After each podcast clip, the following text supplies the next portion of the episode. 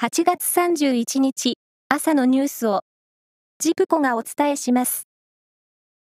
気象庁はレーダーによる解析の結果、愛知県田原市西部付近で昨日午後11時50分までの1時間におよそ120ミリの猛烈な雨が降ったとみられると発表しました。猛烈な台風11号は今日の朝から昼前にかけて沖縄、大東島にかなり接近し、記録的な暴風となる恐れがあります。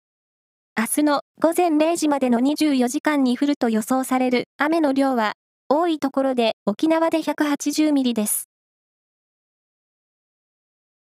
名古屋高速で今月22日、大型バスが横転、炎上した事故で、亡くなった2人は、バスの運転手と、乗客だった名古屋空港ビルディングの社長、李光勝人さん64歳と確認されました。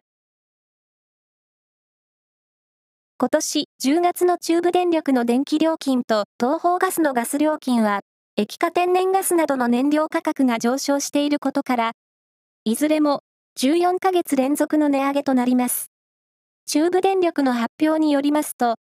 今年10月分の電気料金は、使用量が平均的な家庭で9189円で、前の月と比べて78円の値上げとなります。新型コロナウイルス感染者が自宅療養した際に支払われるみなし入院の給付金について、生命保険協会がその対象を縮小し、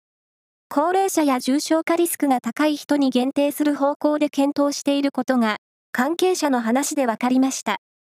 近く、協会が基準を定めて各社に通知し、来月下旬にも新しい基準の適用が始まる見通しです。旅行大手の HIS は、長崎県佐世保市のリゾート施設、ハウステンボスの株式を、香港に拠点を置く投資会社に売却すると発表しました。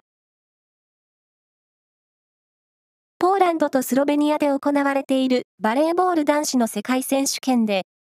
日本は30日、予選リーグの最終戦で、キューバにセットカウント3対1で勝ち、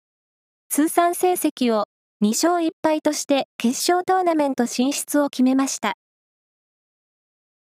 以上です。